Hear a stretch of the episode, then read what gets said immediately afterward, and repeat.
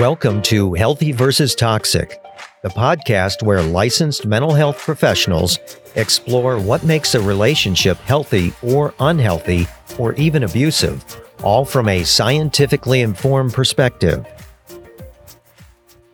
Hello, this is Dr. Grande. Today's question is Does the psychologically controlling behavior of a mother with borderline personality disorder contribute to symptoms in their children? Now, to answer this question about psychological control and borderline personality disorder, I'm going to be using an article published in 2018 by Mahan and colleagues. And they look at this question from a few different angles. First, I'm going to start with what borderline personality disorder is, take a look at this construct of psychological control, and then look at the relationship. So, borderline personality disorder is a cluster B personality disorder in the Diagnostic and Statistical Manual. This is the dramatic, emotional, and erratic cluster. In the definition of borderline personality disorder, we see nine symptom criteria. We have frantic efforts to avoid abandonment, a pattern of unstable relationships, identity disturbance, impulsivity in at least two areas that could be self damaging, suicidal behavior, gestures, threats, affective instability, a chronic feeling of emptiness, intense, inappropriate anger or difficulty controlling anger, and paranoid ideation or dissociation. There are a number of theories about what causes borderline personality disorder, and we know that part of the etiology, what causes a disorder for borderline personality disorder, is genetic, and another part is environmental. And when we look at the environmental part, there are a lot of theories about how neglect, abuse, and other adverse childhood experiences may contribute to the development of the disorder. So it makes sense that there would be this theory that psychological control could lead to borderline personality disorder or borderline traits. So let's take a look at the concept of psychological control. This is different than behavioral control. Psychological control inhibits or intrudes on the development of adolescent independence. So it interferes in a key step of development. Psychological control comprises a number of different potential behaviors, including negating expressed emotions. So this is when a parent invalidates the emotions of an adolescent, interrupting or talking over. So really a disturbance in verbal communication. We see shaming. We see placing the burden of parental needs on the adolescents. So making the adolescent responsible to meet parental needs. We see blaming, accusing, bringing up past mistakes. So not letting errors go from the past. We also see emotional inconsistency and physically demonstrating disapproval, like eye rolling or turning away. So a lot of different behaviors and relational characteristics that could interfere, in theory, with identity formation. That's one of the reasons we believe that psychological control can cause problems, including mental health problems, because of this identity formation component. Now, specifically with borderline personality disorder, we know that identity disturbance is actually one of the symptom criterion.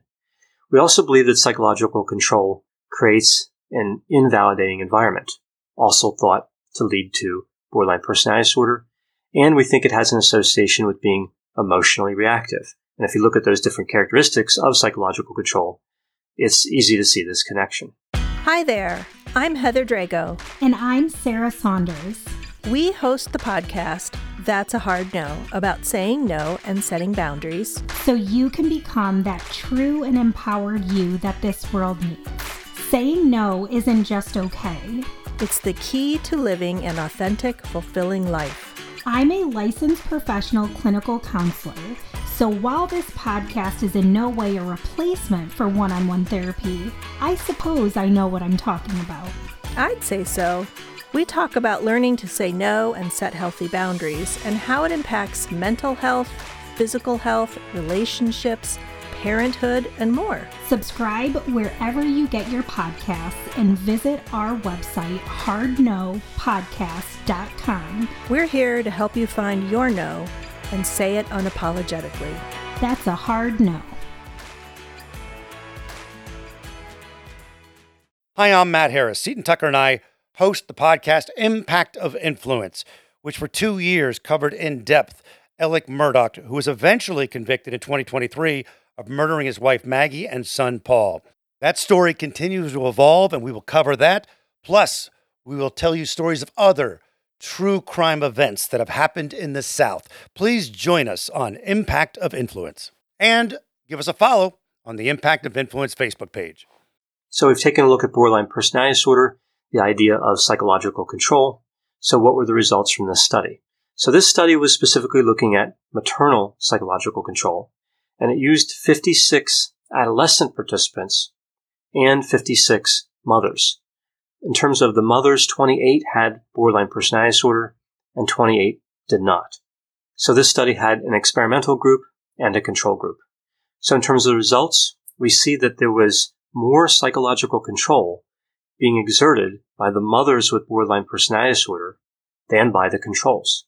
We also saw a positive correlation between maternal psychological control and maternal borderline features.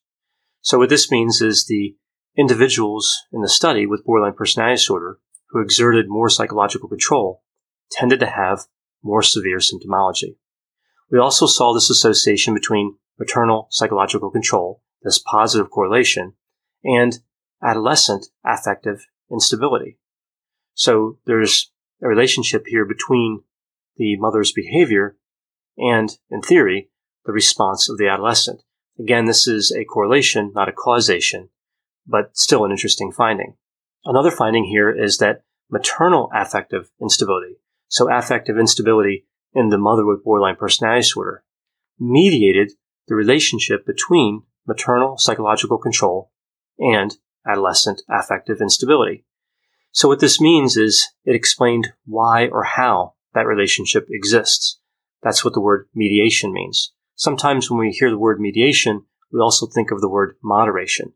Moderation explains a change in the strength of a relationship. Mediation explains why. Another interesting finding in this area is that maternal affective instability didn't really have much of a mediating effect between maternal psychological control and adolescent identity disturbance. So we see this mediation effect with affective instability in the adolescence, but not really with identity disturbance. And going back to earlier, I mentioned that one of the theories here with psychological control and borderline personality disorder is that it interferes with identity disturbance. That doesn't seem to be the case, at least as indicated by this particular study.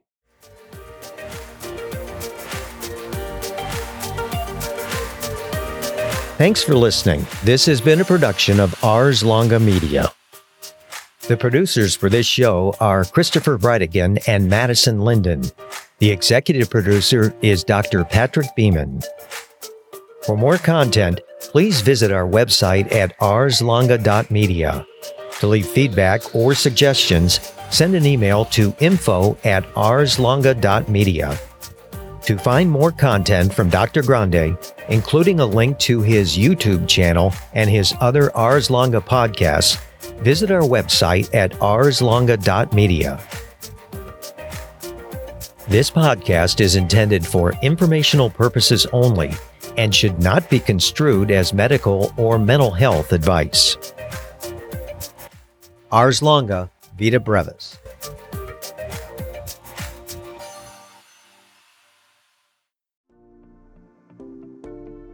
Welcome to the Bravery Academy. My name is Emma Ferris and I'm your host. This podcast is crafted to share the stories of courageous individuals who've overcome adversity and found the courage to live their best lives. We'll explore the science of well-being, courage and connection, and interview top thought leaders, game changers, and survivors.